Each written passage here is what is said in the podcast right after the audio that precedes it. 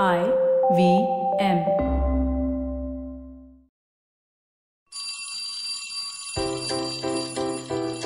Hello, one, hello, all. Welcome to the Diary of the Traveling Professor. And I'm Siddharth Deshmukh, your friendly neighborhood traveling professor himself.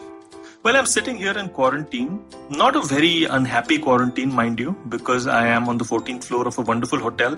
Beautiful, beautiful sea view. It is almost noontime in Mumbai, and the sea is a placid calm. I am well rested. My COVID 19 test has come out to be negative. So, in general, hurrah, hurrah. I was wondering when I was looking at this ocean, I was seeing this wonderful sea in front of me. The ocean is so calm, it looks like a plate of glass. Wait, is it a plate of glass?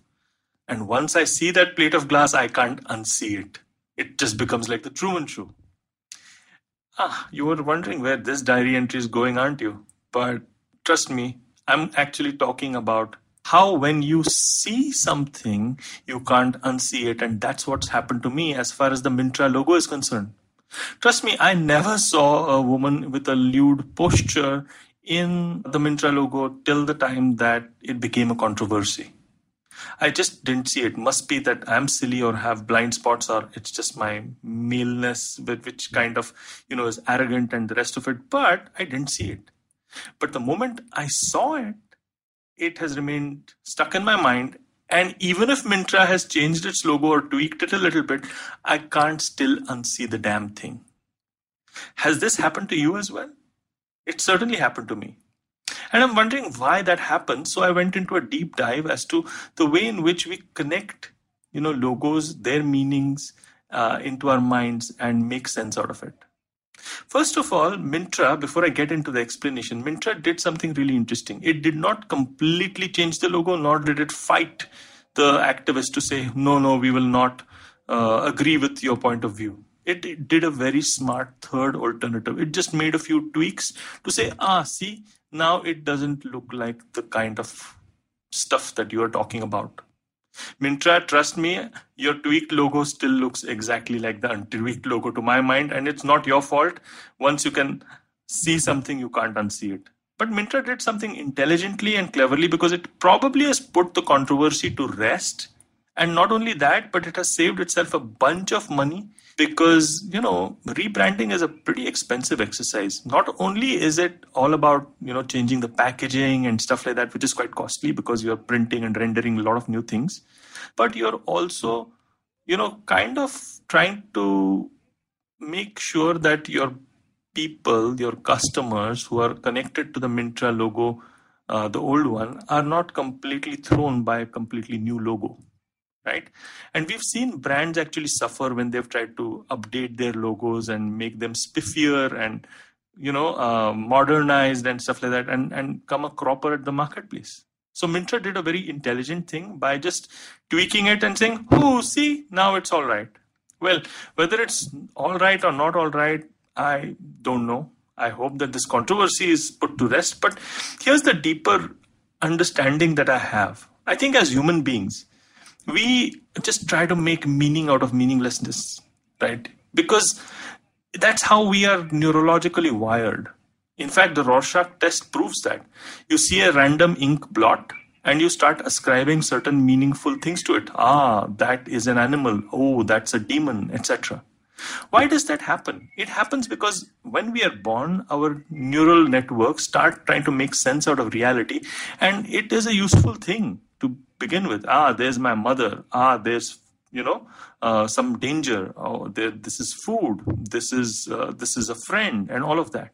But over a period of time, the meaning making machine, that is our mind, goes a little awry and starts creating meaning out of completely random things. Like you see a pattern in the sky and you start trying to read the signs of it, or you try to understand how something is completely uh, meaningful through astrology or some other weird pseudoscience. And that is the problem with the meaning making machine that is our, our head. Because once we see something, we can't unsee it. It is like the, you know, those wonderful photos that you see on Facebook or Instagram that is about a man running away, but if you see it closely enough, it is about a dog running towards you. And then once you see the dog, hmm, you can't unsee the damn dog. And then you can see both and then you can understand that you can actually ascribe any meaning that you want to towards any object that is in front of you. Right? So for social media activists if they're doing it because they're truly genuinely offended well yes please go for it. And so i don't want to comment on the Myntra activist or the or the Myntra logo uh, you know um, uh, raise raising hander. But what i want to talk about is maybe choose some really deeper issues that we can um, connect the stupid meanings uh, out of. Let me explain what I mean. There are so many things that we are already ascribing silly meanings to. You know, some of them are blatantly based on superstition. Some of them are based on stuff that we correlate but actually are not causatory, right? Some of them are based on, you know, uh, curses, omens, good luck, bad luck, etc. And we should be focusing on perhaps trying to stop meaning making when it comes to those things. Easier said than done. But I believe that if there is a cause worth fighting, it is about ascribing meaning to meaningful things rather than meaningless things. I hope that you know other logos don't fall prey to um, suddenly oh this looks like something else or oh you know? And i'm sure that there are some logos and some brands which must be actually kind of sweating it hoping that nobody watches their brand very closely. I feel that the Myntra controversy is a storm in a teacup. I think it was handled well by Myntra. I hope that the activist who raised it was raising it out of the goodness of her heart. I hope that you know this is put to rest and i hope that all of us can focus on the next new thing which is actually meaningful. I hope you like this diary entry of mine and uh, I hope it's meaningful.